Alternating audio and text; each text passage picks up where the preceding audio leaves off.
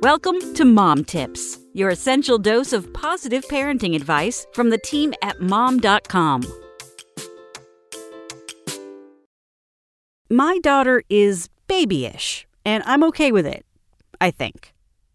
When I casually told my fourth grade daughter that I had ordered her pre K sister a summer reading kit, she insisted she wanted one as well, despite the fact she can read chapter books.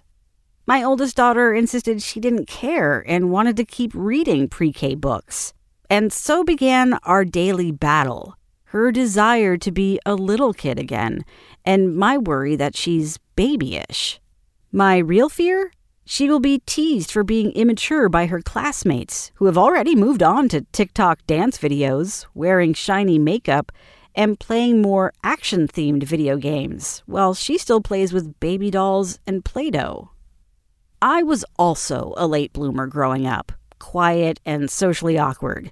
And yes, I was teased about it by classmates, and fear my daughter will be teased as well. She's tiny for her age and is already self conscious about that, so I'm super protective of how other kids treat her. She's gradually noticing other kids her age are outgrowing Build a Bear and LOL dolls, but she still takes beautiful and safe comfort in her world of picture books and pink dolls, toys her kid sister enjoys.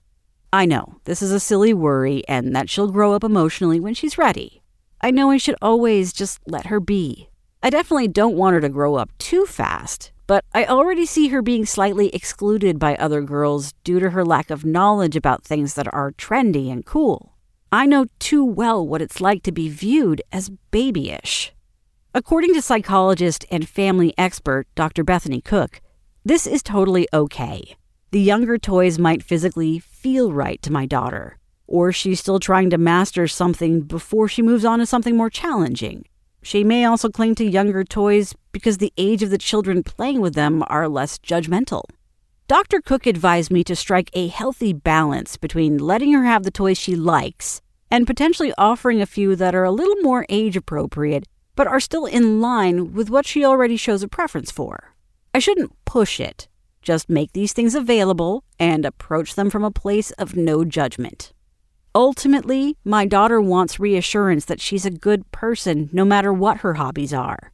It's my job as her mom to let her know I have her back no matter what whether she's into Avengers or Frozen. Besides, someday she will be 16 and hate me, and I'll miss the days I'm not appreciating as much as I should. I have moments when I wish I was age 8 again, with no responsibilities. So, how can I blame my kid for clinging to her childhood? I can't.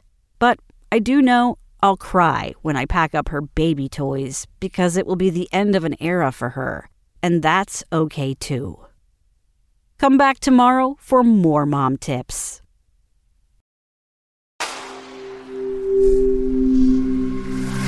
Spoken Layer